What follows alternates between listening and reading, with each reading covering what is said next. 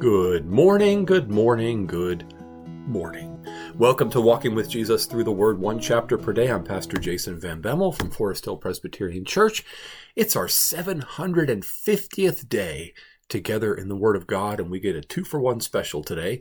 Two chapters in the Word of God, Isaiah 55 and Psalm 109, and they are glorious, wonderful chapters. Uh, you may think, did we skip 108 in Psalms? Well, we're going to come back to that in a couple of days. But first, let's pray and dig into these two chapters together. Father in heaven, thank you so much for your word. What a gift it is. What a treasure it is. You are God Almighty. You don't owe us anything. You don't have to speak to us. You don't have to reveal yourself to us. But you have chosen to do so by your grace. And you've given us a wonderful word full of precious promises. Today we are in one of the truly precious and gracious chapters in your word, a couple of them. Father, we pray that you'd be our teacher and our guide through these passages, and that you would write them on our hearts and cause us to believe your word and trust in you. We pray this in Jesus' name. Amen. All right, Isaiah 55. Come, everyone who thirsts, come to the waters. And he who has no money, come, buy and eat. Come, buy wine and milk without money and without price. Why do you spend your money for that which is not bread, and your labor for that which does not satisfy? Listen diligently to me and eat what is good, and delight yourselves in rich food. Incline your ear and come to me. Hear that your soul may live. And I will make with you an everlasting covenant, my steadfast, sure love for David. Behold, I made him a witness to the peoples, a leader and commander for the peoples. Behold, you shall call a nation that you did not know, and a nation that you did not know shall run to you because of the Lord your God and of the Holy One of Israel, for he has glorified you. Seek the Lord while he may be found. Call upon him while he is near. Let the wicked forsake his way, and the unrighteous man his thoughts. Let him return to the Lord, that he may have compassion on him, and to our God, for he will abundantly pardon. For my thoughts are not your thoughts, neither are your ways my ways, declares the Lord. For as high as the heavens are higher than the earth, so are my ways higher than your ways, and my thoughts than your thoughts. For as the rain and the snow come down from heaven, and do not return there, but water the earth, making it bring forth and sprout, giving seed to the sower and bread to the eater, so shall my word be that goes out from my mouth. It shall not return to me empty, but it shall accomplish that which I purpose and shall succeed in the thing for which I sent it. For you shall go out in joy and be led forth in peace. The mountains and the hills before you shall break forth into singing, and all the trees of the field shall clap their hands. Instead of the thorn shall come up the cypress, instead of the brier shall come up the myrtle, and it shall make a name for the Lord, an everlasting sign that shall not be cut off. Hmm. Isaiah 55 might just be my second favorite chapter in Isaiah after Isaiah 53, but Isaiah 40 is up there too, and 61, and there's a lot of great chapters. Isaiah 9, it's a wonderful book. But surely this is one of the most gracious chapters in all of Scripture. If we understand what God is saying to us here, it is abundantly, wonderfully, impossibly gracious to us. It opens with an invitation, an impossible invitation, to come and buy when you have no money, to come and get water and wine and milk without money and without price. How is that possible? What is this invitation that God is extending here? God is saying that He alone has the refreshment that our souls really need. He has the water for our thirst. He has the milk for our nutrition. He has the wine for our joy. He has what we truly need. He has it and he offers it to us at no charge. No charge to us. A gift. A gift is something that's given to free for free to you, to you for free, but is paid for by another. And that's what God is extending here. He's extending to us the gift of grace, of refreshment, of forgiveness, of eternal life, of spiritual nourishment, of, of good, of real, true, and everlasting good that is secured by God and then given to us for free. And then he asks us why it is that we're spending our money for that which is not bread and labor for that which does not satisfy. Think of all the things in this world, the things this world offers that we would spend time and money on that ultimately cannot satisfy. Tomorrow in church, our message from Isaiah 30 will be about the foolishness of going to Egypt for help when the help we need comes from the Lord. Here, very similarly, God says you spend your money on things that you think are going to bring you refreshment and they don't actually bring you refreshment. Think of all the things that we get entertainment, distraction, vacations, retreats, self indulgences because we think they're going to do us some good, and usually in the end, they just leave us tired and empty and wanting more because the things of this world that can be bought with money are not things that can eternally satisfy. But God says, listen diligently to me and eat what is good. And here we're getting an idea of how is it that we get this spiritual food from God? It's by listening. It's by hearing the word of the Lord. Delight yourselves in rich food. What is the food that God offers? He offers us Himself revealed to us through His word. Incline your ear and come to me. Hear that your soul may live, and I will make with you an everlasting covenant, my steadfast, sure love for David. God made a covenant with David, saying that he would build him a house forever, and that one of his descendants would be on the throne as king forever. And if we come to God through the greater Son of David, who is the fulfillment of the Davidic covenant, through Jesus Christ, we are given this everlasting covenant with God where we belong to his kingdom and we have Jesus as our king to protect us and to provide for us. He is the one who is a witness to the people and a leader and a commander for the peoples. And he is the one who is expanding his kingdom so that a nation we don't know, a nation that did not know you will run to you because of the Lord, the Holy One of Israel, for he has glorified you. So, first to the people of Israel, first to the uh, people of Judah and Jerusalem through the Davidic king, the Lord Jesus Christ, and then to the world. The gospel is first for the Jew and then for the Gentile. It's first to Jerusalem and Judea and Samaria and then to the uttermost parts of the earth. We are brought in to this kingdom. We're brought into this king. We're brought into the tent under the protection, under the throne of the good and gracious king the Lord Jesus Christ. And so, God invites us seek the Lord while he may be found. Call upon him while he is near. The invitation is open. Anyone can come to the Lord through faith in Jesus Christ, can claim this protection, this blessing, this covenant kingdom. But we need to turn our backs on the ways of the world. Let the wicked forsake his way, the unrighteous man his thoughts. Let him return to the Lord, that he may have compassion on him, and to our God, for he will abundantly pardon. We don't need to clean ourselves up first. We just need to turn to the Lord.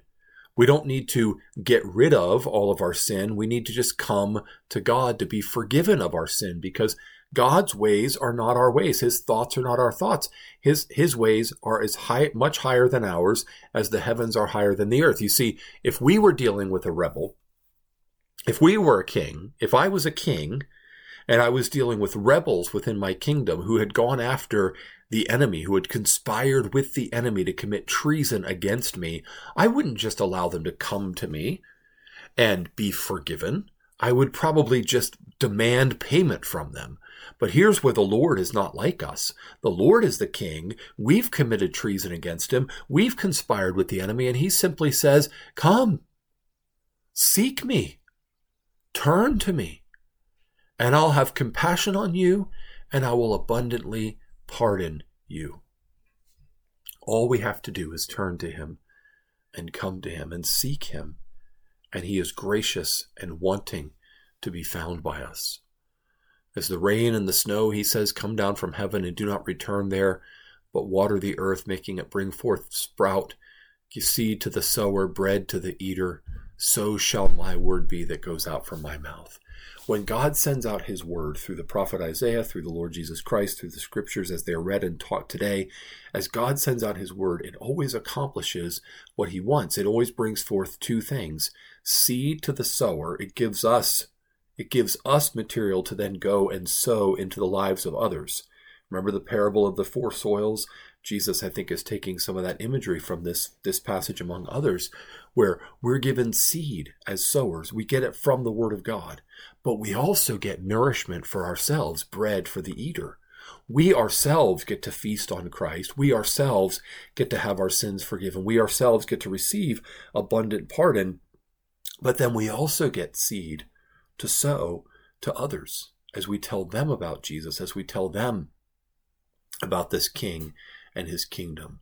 And when we sow, it doesn't return empty because when we sow, the word is going forward and it will, in the lives of the people we give it to, it will nourish them and it will give them seed for sowing. And that's how the gospel spreads. That's how the kingdom spreads.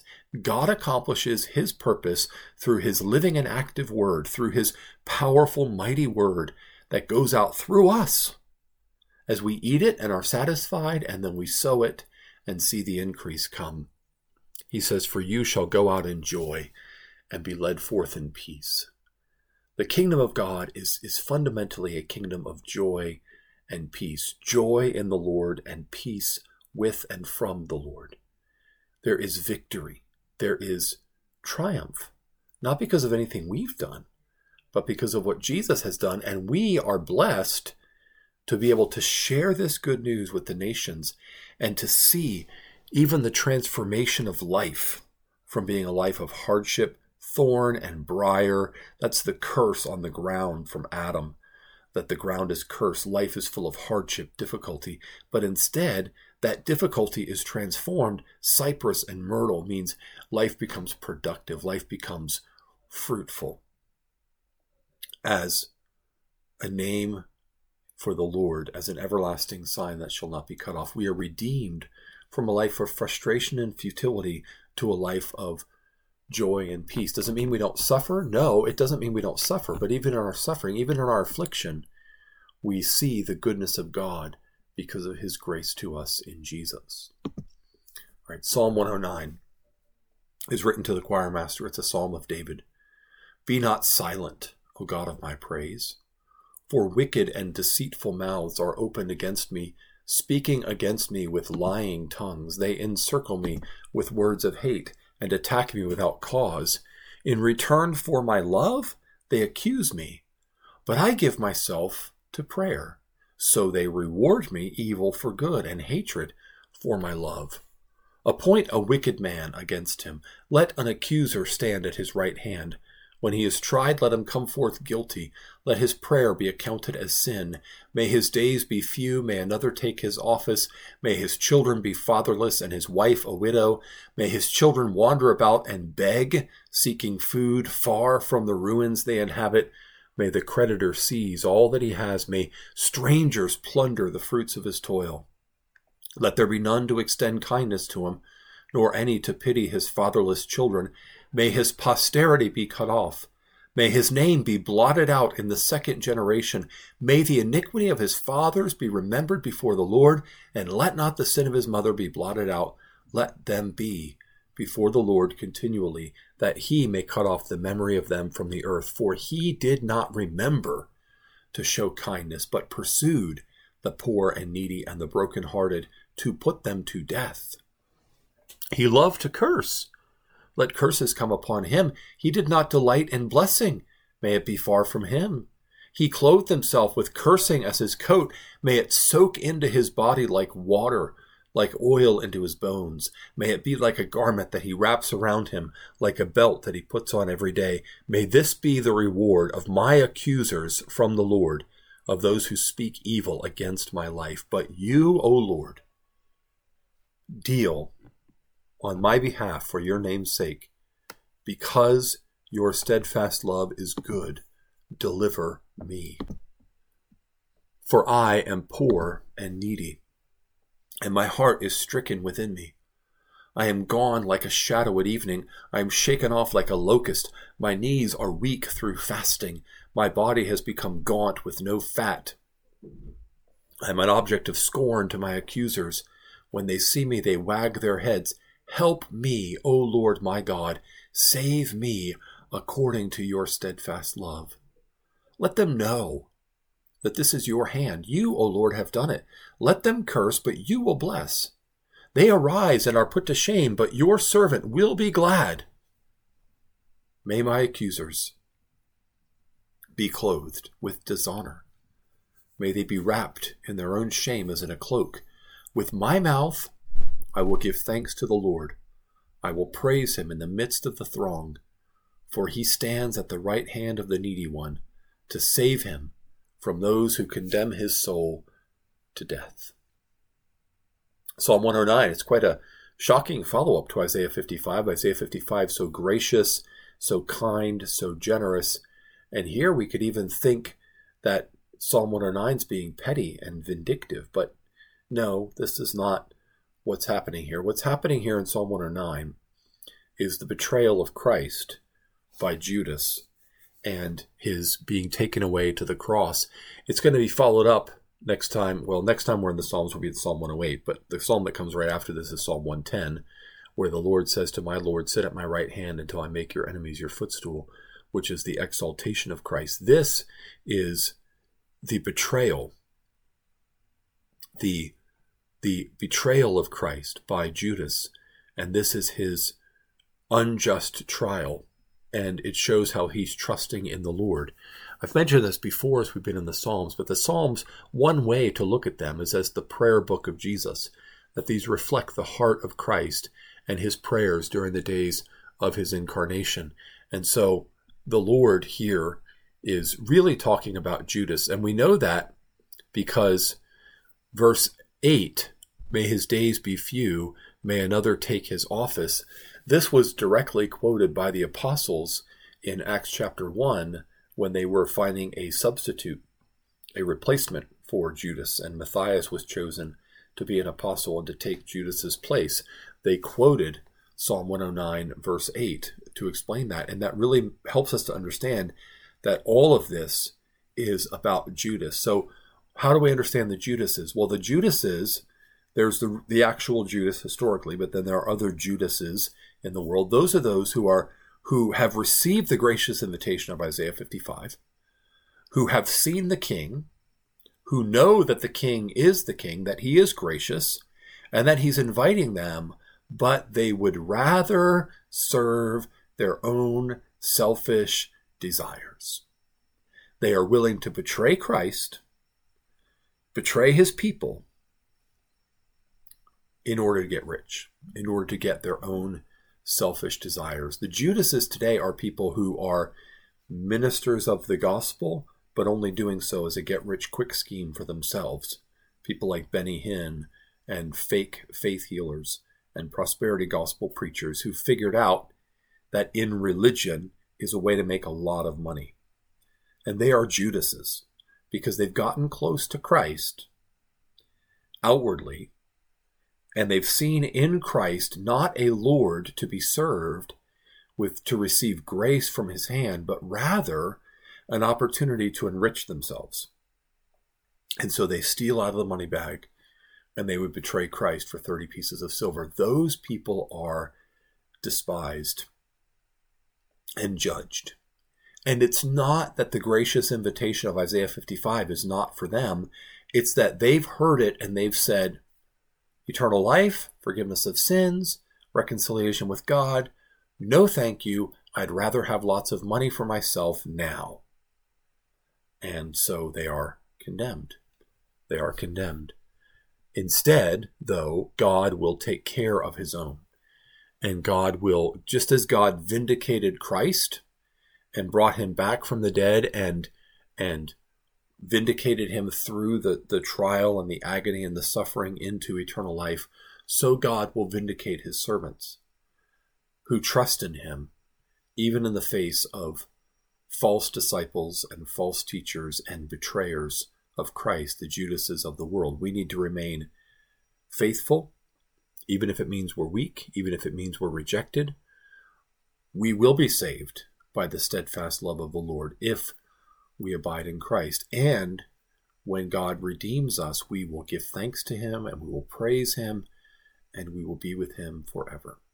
So, really, even judgment, and we'll see this again tomorrow as well in Isaiah 30, even judgment when it comes from God is grace to His people because it's deliverance from the enemies that pursue us because they hate God we can trust in God. We can trust in God to give us all the good that we need, as well as to deliver us from the hands of ruthless enemies in His good timing. Let's pray. Father, thank you for your grace, your grace to provide, your grace to redeem, your grace to forgive, and your grace to deliver and to avenge the wrongdoing done against your people. You are just and holy and gracious in all your ways. And we thank you for that in Jesus' name. Amen. Amen. Well, thanks for joining me for this interesting double take from Isaiah and from Psalms. Tomorrow, we're going to continue on with Isaiah 56. Have a blessed day in the Lord.